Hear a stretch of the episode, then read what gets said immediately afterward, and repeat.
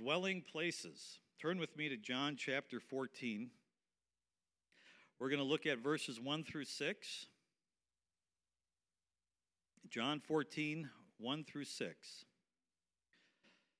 And Jesus said, "Let not your heart be troubled. You believe in God, believe also in me. In my Father's house are many mansions. And if it were not so, I would have told you. But I go to prepare a place for you. And if I go and prepare a place for you, I will come again and receive you to myself, that where I am, there you may be also. And where I go, you know, and the way you know." And Thomas said to him, "Lord, we do not know where you are going, and how can we know the way?" And Jesus said to him, "I am the way, the truth, and the life, and no one comes to the Father except through me." Father, we thank you so much that you've given us the way to you. And Lord, we just desire to walk in that way, to live in that life, and to obey that truth. And so, Lord, we just open our hearts to you. We thank you for today, Lord, for what you've been doing in our hearts in this service. Lord, we thank you for the freedom. We thank you for the change. And Lord, just continue to help us to abide in the things that you've given to us. In Jesus' name, amen.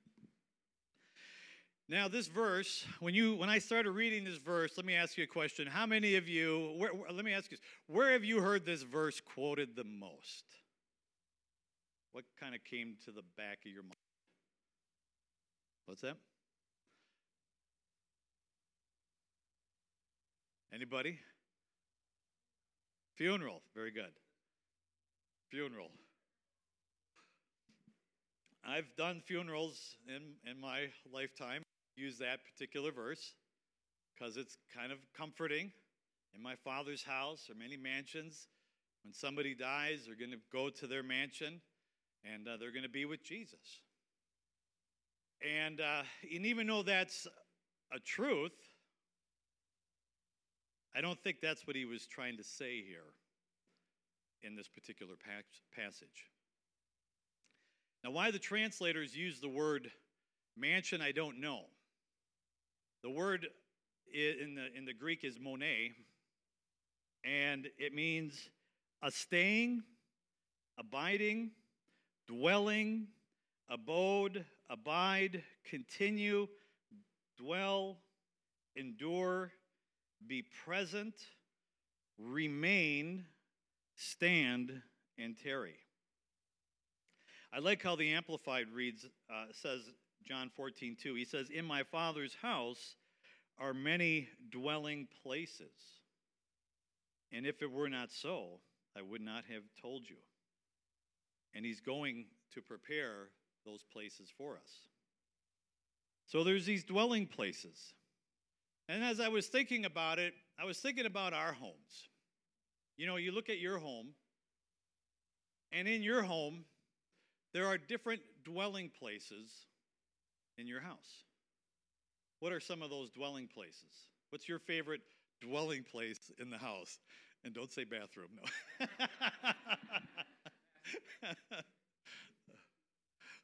What's your favorite dwelling place? Is it the kitchen? Kitchen? You know, the kitchen is, is an interesting room in the house because in way back, I mean, when houses were first built, obviously it was kind of more of a big one-room type thing because they just didn't have the, the the technology or the skills to make it into what it is today. So it just kind of four walls, and kitchen was over here, living room was over here, and bedrooms were over here, and that was it. As houses began to become built more, and as a realtor, we've been in a lot of homes, and we've seen old homes and new homes, and it's kind of interesting to see the different trends and changes that have taken place. And we've shown some big homes, uh, older homes on the east side, And you're looking at this house, and it's kind of a McMansion. And you walk inside to this thing, and they got this kitchen that's probably the size of, you know, say from, from me to the wall to this wall. And there's this huge house, like three thousand square feet, and they got this tiny little kitchen. And then you go into the dining room, and it's like from, from this wall to that wall. And it's like, you know, let's balance this out a little bit. But see, the, the owner of that home, they didn't cook their own meals. They had a butler. The butler cooked. So they didn't really, you know, they just wanted to make sure there was a stove in there. And, you know, they usually had big pantries. But the actual kitchen workspace was kind of small. But as time began to progress, all of a sudden that dining room got smaller, that kitchen got bigger. And but because people did certain activities in their home, they didn't want people, when people came over, they didn't necessarily want them to come through their through the whole house.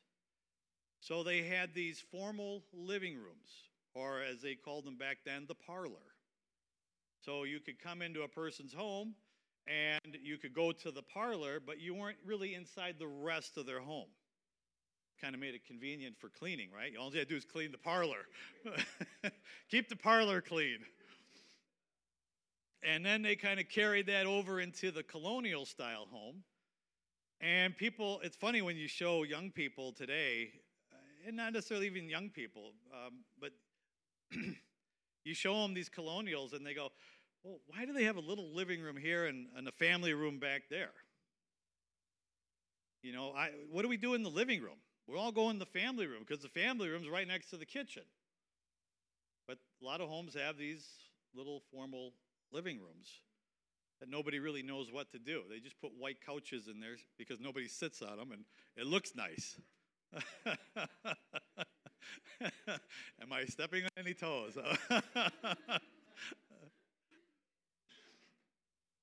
But then the open concept became popular. Get rid of the, the two separate rooms. We want to have a great room where you can see the kitchen, where there's an island, and then you have the great room, and everything's kind of open. And uh, so it's kind of interesting how these rooms change as different needs change. You know, the bathroom is... I'm glad that we're not still going to the outhouse. Yeah.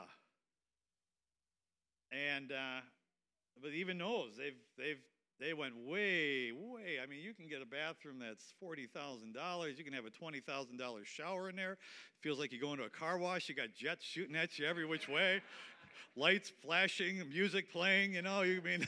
uh, Wow. I always thought they should have like a lazy Susan in there that would just rotate. All you do is just stand there. The jets would hit you from every angle. But each of those rooms have a specific purpose. When you're hungry, you go to the kitchen. When you need to be cleansed, refreshed, you go to the bathroom. When you need rest, you go to the bedroom. When you want to have fellowship with many people, like the, ba- the basements were always dark and dungy, and all of a sudden the basements became a big focus. We need a rec room. We need the man cave. But it gave a great space to entertain, you know, for bigger get-togethers.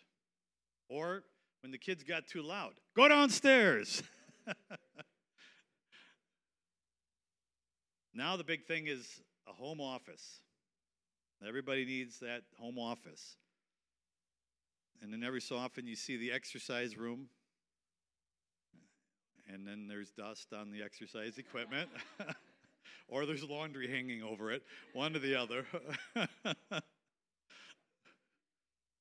But again, as people's needs change, those rooms change.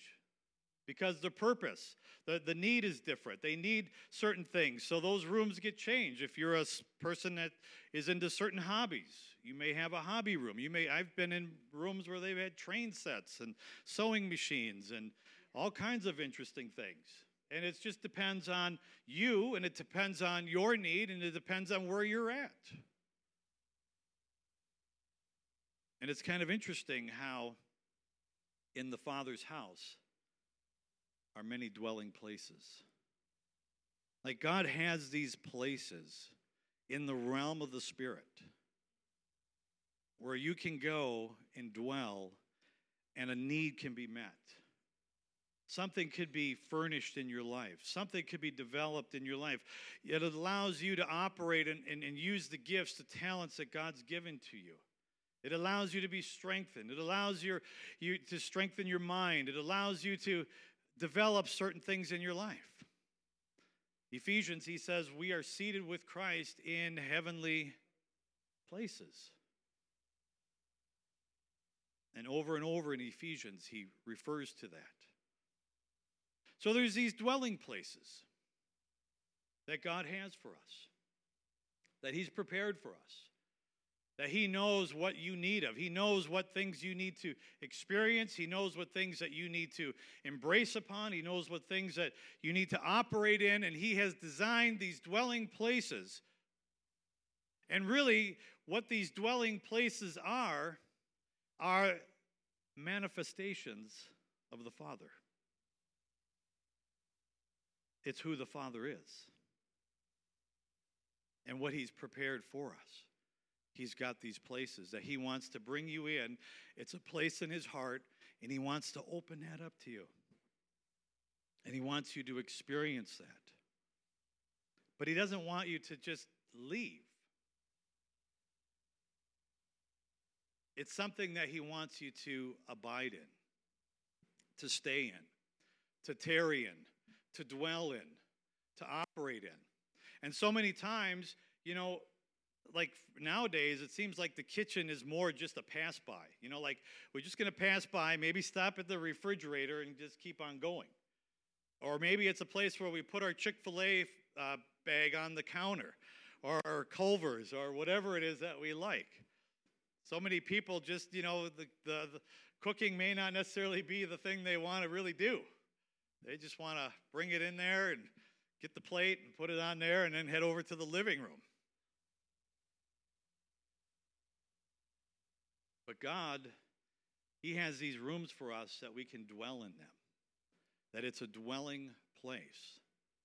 Now, what's interesting about that, and as you read John chapter fourteen, it's interesting how the disciples, the challenge they had is everything was more in the natural. Like, where are you going? You know, what city are you going to? What town are you going to?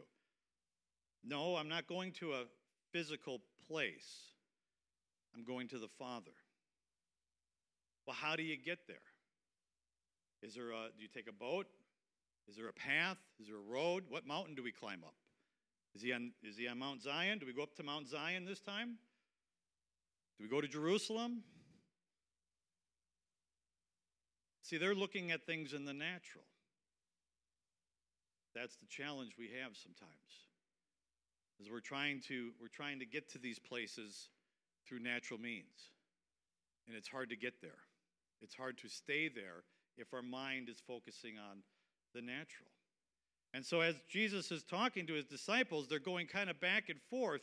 Well, then he then he he says, "We're going. I'm going to the Father." And then and then he says, "Well," Philip says, "Well, just show us the Father, and that'll be sufficient. Just you know, pull the pull the curtain back." And let us see the Father right here, right now. And we're good. And Jesus said, how long have you known me?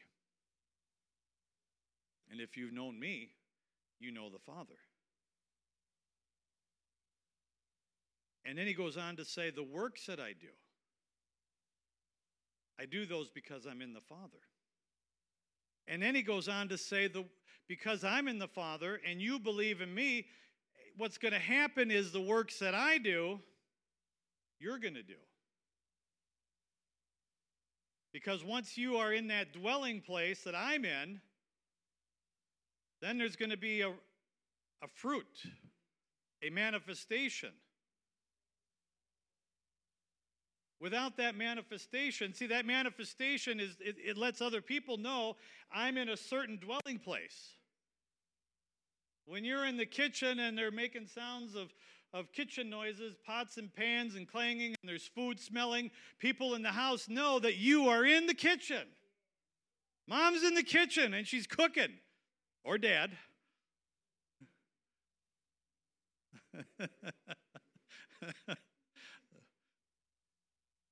Because there's something manifesting. That's the whole goal. These dwelling places. See, when Jesus fed the five thousand, they had this food that was created out of a boy's lunch. And it fed them all. And I'm sure that it probably tasted even better than the original fish and chips. I mean, it was like, wow, this is really good. Like, I've been to a few fish fries, but this is taking the top, you know? Like, this is the best meal in town. You know, when we go out to eat, or when you're looking for a place to eat, you're not sure where to go, you're wondering if the place is good or not, and you see one place and the parking lot is full, and you see another place and there's only two cars in the parking lot, you kind of have a feeling that the one that's full, that's good food over there.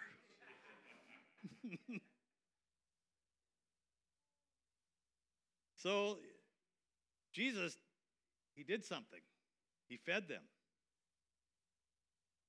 And they liked it. And it was good. And they said, we could get used to this. We can go here more often. And the day ended. The disciples got in a boat. They crossed over the sea. This is in John chapter six. They crossed over the sea. Jesus went up to pray. And then at night, he decided to take a little walk on the water. And, you know, had, there was some fun stuff that happened there. And then they got over to the other side. And the people next morning got up and thought, you know, what's for breakfast? What's Jesus serving today?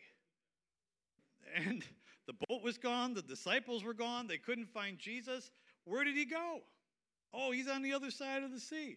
So all these people, man, they're booking. They're like, oh, man, I can't wait. I can't wait. He's going to be good. It's going to be good. They find him. They're so excited that they're ready to make him king. They want him to be their leader. They want him to be their king. They're ready to go. And it's interesting what Jesus said to them. He could have said, like, you know, not right now. That day will come.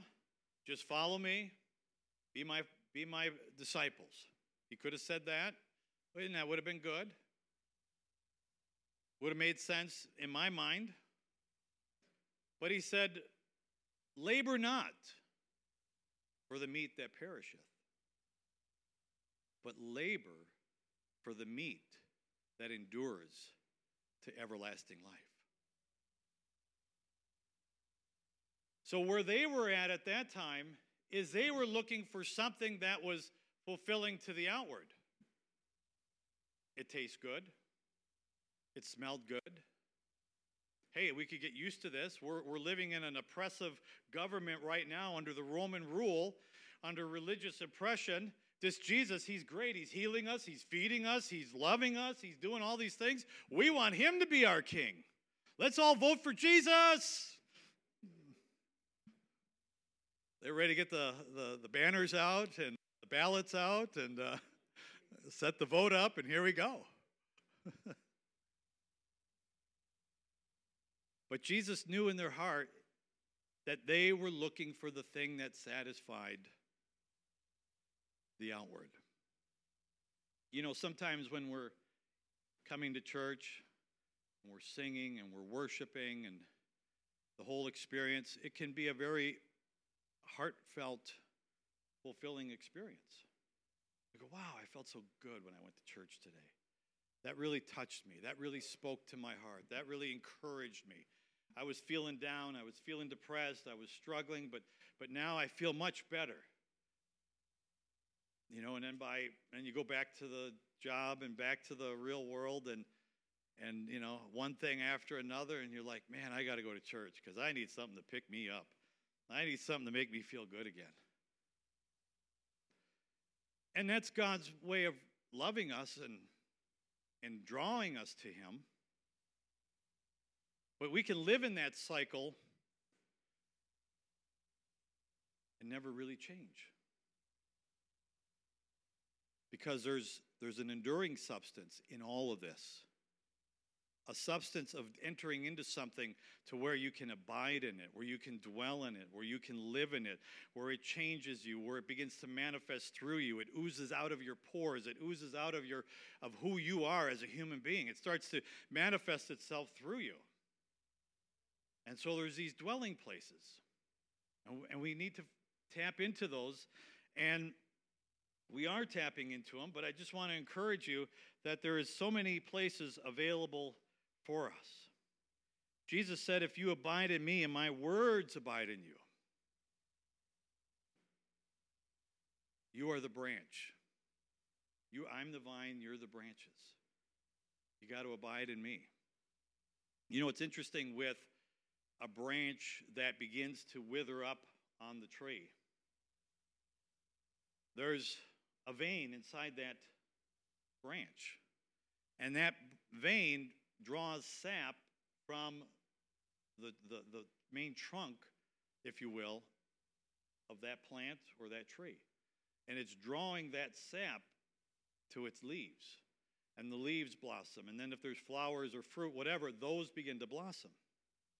Well, then you've got these parasites that like to bore holes into those branches. And when they get in there, they, they leave bacteria, they leave disease, they leave different things, and those and that stuff begins to clog up the artery, hindering the flow of that sap to the branch. And as it hinders the flow of that, that branch starts to dry up. And then you get one of these wonderful windstorms, and then you find all the branches that uh, dried up on your lawn. And then you pick them up, and then you're like me. That's great kindling. I make a, I have a kindling bucket and put them all in there. So when I'm going to have a fire, I just go grab my kindling. My neighbor had them all over his yard, and my granddaughters were over, and we had so much fun. I said, "Come on, girls, we got to get all these kindling sticks." We cleaned his whole yard for him. He, he even grabbed the pine cones while we were at it. And uh, but he said that's what happens. They wither up and they're burned. It's not that God is going, okay, I'm going to throw you in the fire. Rip. But there's a process of this disconnect that is separating. You know, Paul said that the people of this world, they're alienated from God because of thoughts in their mind. What does the devil try to do to get somebody to disconnect? He tries to put a thought in their mind. He tries to get them to see something in the wrong way. He tries to put a negative impression upon them or an image that now is beginning to affect their ability to be able to receive and believe, and now they're withdrawing because of that impact of that negative thing in their mind. And then what happens is as that as they begin to draw back, they become alienated. Certain doors begin to, to close. Certain dwelling places begin to close. And they start to become a vacuum for something else. Other things come in there, begin to affect that thing, begin to direct it and distract it and cause it to go in another direction. And so our minds are so important to this. But he has these dwelling places for us to go to. And in order for us to get to these dwelling places, and this is what's so cool because there's a theme that the Lord has and he's been sharing with the church here, and you can see it through these messages. Um, Pastor Jen was talking about consecration. And when you look at Romans chapter twelve, verses one and two, it says, Paul is talking to the Romans, and he says, I beseech you by the mercies of God In other words, out of God's wanting to help you, wanting to bless you, wanting to work in you, wanting to change you, wanting to get you where you need to go, wanting to be patient with you and help you in every aspect, I'm beseeching you, out of the mercies of God, just offer your body as a living sacrifice unto God. As we start our day, as we say, Lord, I just give you my, I give you myself today. As we're going places, as we're doing things, Lord, I give you myself today. I just offer myself to you today. See, where do we get in trouble? When we say, ah, it's Jesus, we just walk past them like the kitchen. You know, we're hungry. Ah, we're going to walk past the kitchen. I'm getting in the car. I'm going to go to get some greasy food. You know, how many of you have been throwing out bags of lettuce? That stuff goes bad quick, doesn't it? You know, you, you go, why didn't I eat that? Well, you walked past it. You ignored it. It would have been good. Put a little ranch dressing on there. There you go. But so a lot of times these, these dwelling places are right there. But we quickly pass them by. We're in a hurry. We got to do this. We got to do that. And we miss out on the substance that's in there. But if we offer ourselves, if we take the time to say, Lord, I'm just going to give myself to you today. I know I'm not perfect, Lord. I know where I struggle, and you know where I struggle. You know where I struggle more than I know where I struggle. You know that I'm going to struggle with something before I even know I'm going to struggle with something. But you love me anyways, and you're committed to helping me. So I'm just going to offer myself to you today. I'm just going to give myself to you today, Lord. I'm, I'm your, I'm your child. You chose me. I belong to you. So I give myself to you today. And he says, just offer your bodies as a living sacrifice unto God. And then he says, don't be conformed with this world, but be transformed by the renewing of your mind. And that word transformed is the word metamorphosis.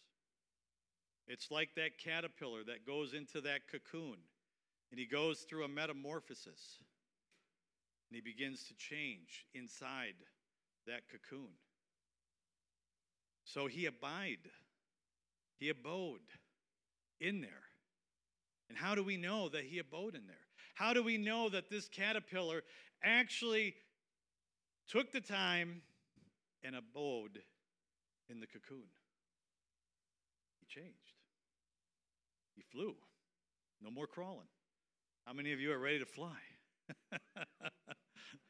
How many of you want to stay crawling? So there, our minds have a lot to do with this. You know, it's interesting in Philippians chapter four, verse seven, Paul said, finally, my brethren, think on these things. And he gives a list of stuff. Whatsoever things are true, whatsoever things are lovely, whatsoever things are of good report, things that are um, worthy of praise, honorable, what is right, pure, wholesome, lovely, brings peace. Think on those things. And then whatever you've seen or heard from me, think on those things, do those things, and then the God of peace will be with you. Now, it's interesting because he's talking to people that already have the God of peace. He's not talking to an unbeliever. He's talking to Christians who are following God. But he's saying, if you do these things, the God of peace will be with you. So that tells me there's more. There's more in this, in the realm of the Spirit. And there was something that he was trying to get them to tap into. See, what kind of thought patterns are you allowing? So let's just say you're upset. You deal with anger. You're getting angry. Something happened. You're frustrated. Now you can get into a thought pattern. This person shouldn't have done this. They shouldn't have said this. This shouldn't have happened to me. Why did this happen to me? You are now entering into a room. You are now dwelling in the anger room. You can sit in that anger room for as long as you want, but you're not going to be happy. The God of peace isn't, isn't in the anger room. And a lot of things can happen in there that can take you in other rooms that you don't want to go. You can go in the bitterness room after the anger room. You can go into the depression room. That's right next to the anger room or the bitter room. What did Jesus say? He said, you know, I have spoken to these things to you that you may have my joy and that your joy may be full. That's another room. How many of you like to go in the joy room? Well, the joy room is a room that you have to open the door to. It's there. So when you go through things, what does he say? Count it all. Okay, what does that mean? I'm opening up the joy room. I'm going to go into the joy room. I'm tempted to go into the anger room and dwell in there, but I know where that's going to go. I don't want to stay in there because that's just going to make everything miserable. So I'm going to go over here and get into this joy room.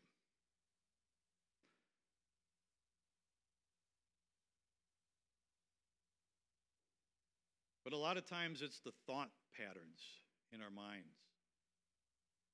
You find yourself getting into a thought pattern, an anger, a lust, a, a depression, a fear, a worry, an anxiety.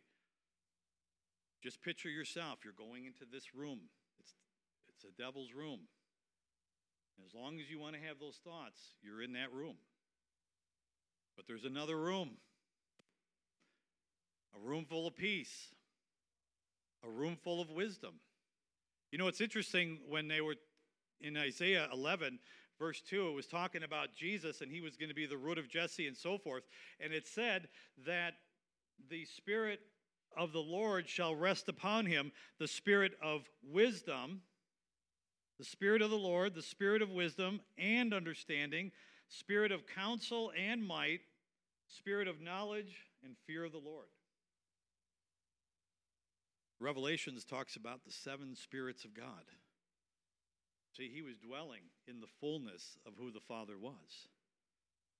There is these rooms of fullness where, where we can go into, where the spirit of might can come upon us, where the spirit of counsel can come upon us, the spirit of understanding can come upon us, the spirit of the fear of the Lord can come upon us. And all these things, what are they doing? They're bringing us to the Father. Because they are the Father. They're his heart. But the most important room, and this is the room that is going to supersede and make every other room easily accessible. And that's in Ephesians chapter three, verse fourteen. Again, Paul is not talking to unbelievers. He's talking to Christians. He's talking to people who love the Lord and really have a pretty good handle on some spiritual things. So he's kind of unloading a lot of good, heavy stuff in Ephesians. He's talking to them as spiritually uh, mature, understandable people. And in Ephesians three, verse fourteen, he says, "For this reason I bow my knees to the Father of our Lord Jesus Christ, from whom the whole family in heaven and earth is named, that he would grant you, according to the riches of his glory, to be strengthened with might through his Spirit in the inner man, that Christ may dwell in your hearts through faith." I mean, they're already born again. But there's a fullness, a measure of of more, of stability and strength that he wants us to get into. And it comes through this spirit of might, which we saw in Isaiah eleven, the spirit of might would come upon him. So there's this spirit of might, and when we get into the spirit of might, it takes us into this room where it manifests the fullness of Jesus to us in a way that we may not have experienced already. It takes the character and the embodiment of who Christ is, and it releases to us that in a greater measure, the spirit of might. And that's what I pray. I pray, God, just give us the spirit of might. Because the spirit of might takes you through the barriers. It takes you through the walls. You have different things that are coming against you, different things that stand in the way, and they're trying to keep you. Every time you go this far, it stops in the way and it holds you back because you need something that'll get you right through there. The spirit of might. You've been praying for healing, praying for something to happen, change, and you're so close. You've, you've, you, you've gone so far. You've exercised your faith so far, but you need that thing that's going to just take you and break you through that barrier, that wall, that hindrance. It's the spirit of might. Because he says when it comes, it manifests Christ in a greater measure to you. But then he goes on to say, in verse seventeen, that Christ may dwell in your hearts through faith, that you, being rooted and grounded in love, may be able to comprehend with all the saints what is the width, the length, the depth, the height, and to know the love of Christ, which passes knowledge, that you might be filled to the fullness of God.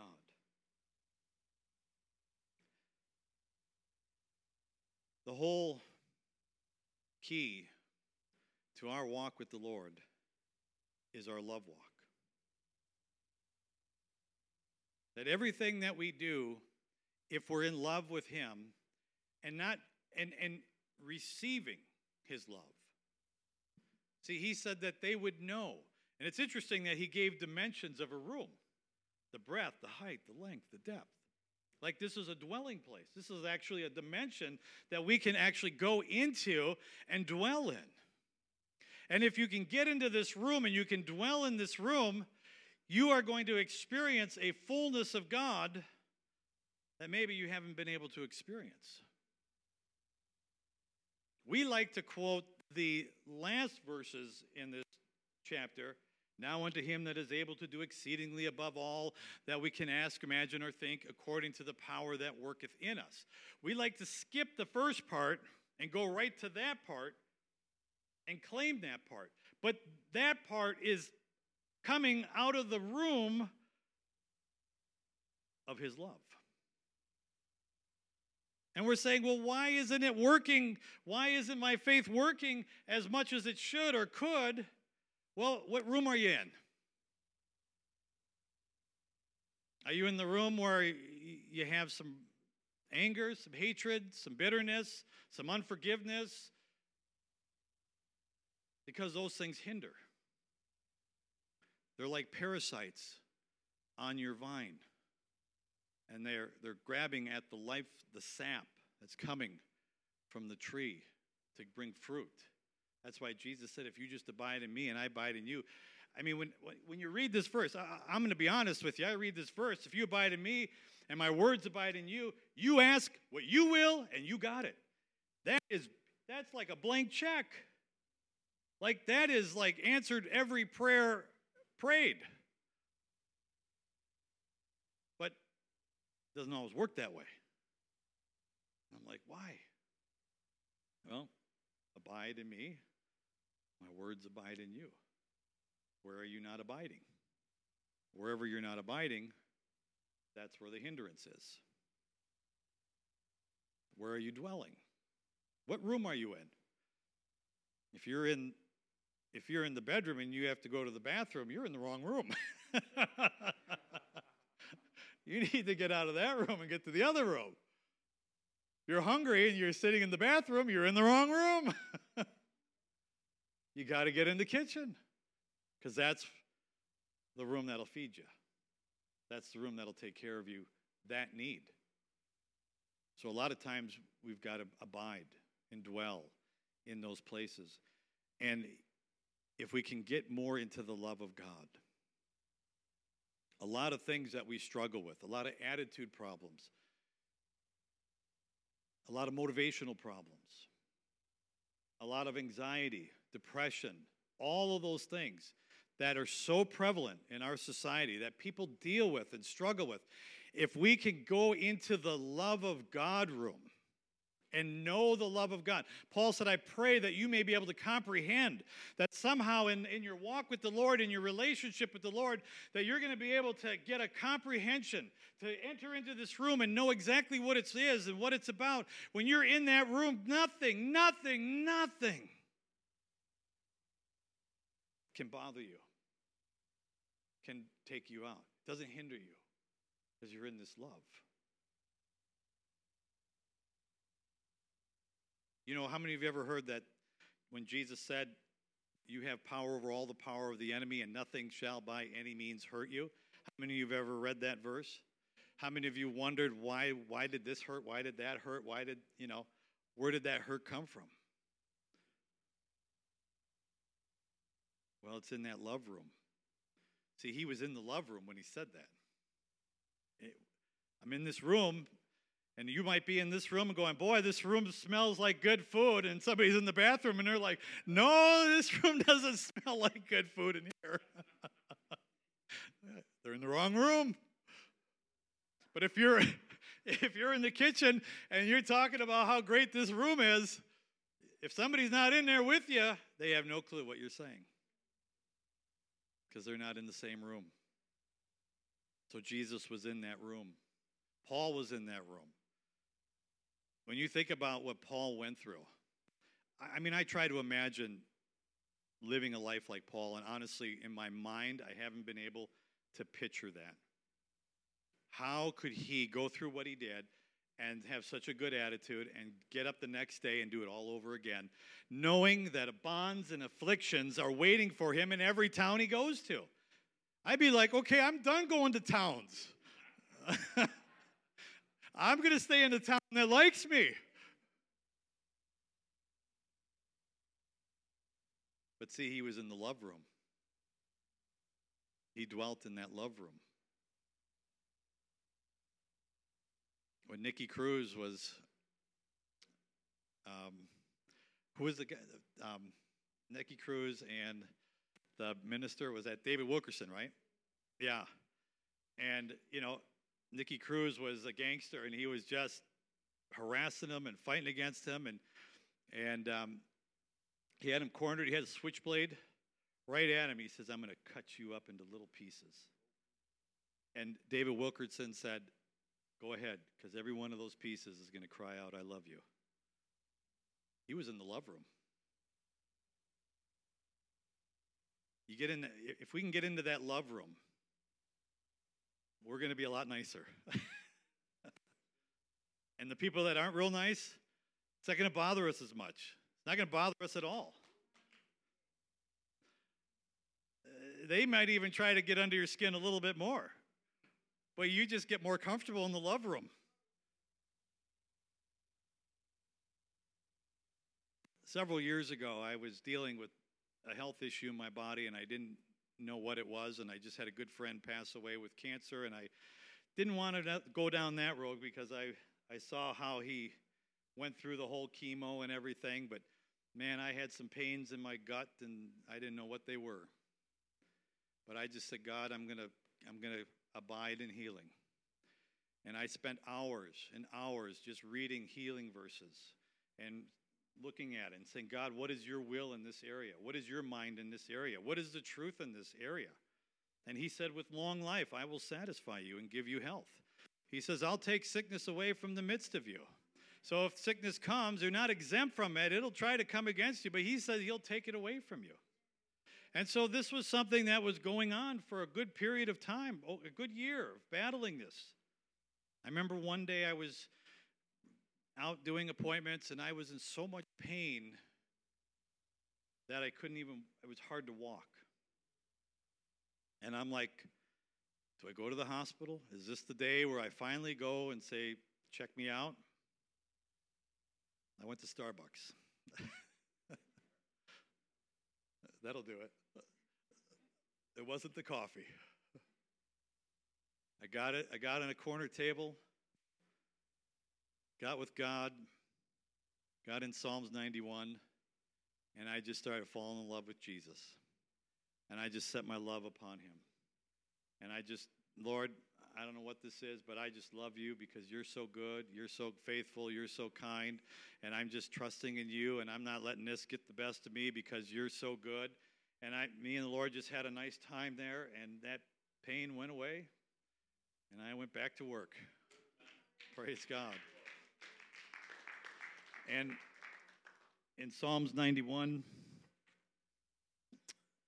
verses nine and ten, it says, "Because you have made the Lord, who is my refuge, even the Most High, your dwelling place, no evil shall befall you, nor shall any plague come nigh your dwelling." Amen.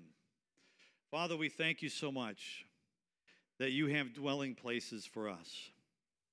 Lord, that you have places for us to go, to dwell, to, to just abide in and to tarry in and to operate in, Lord.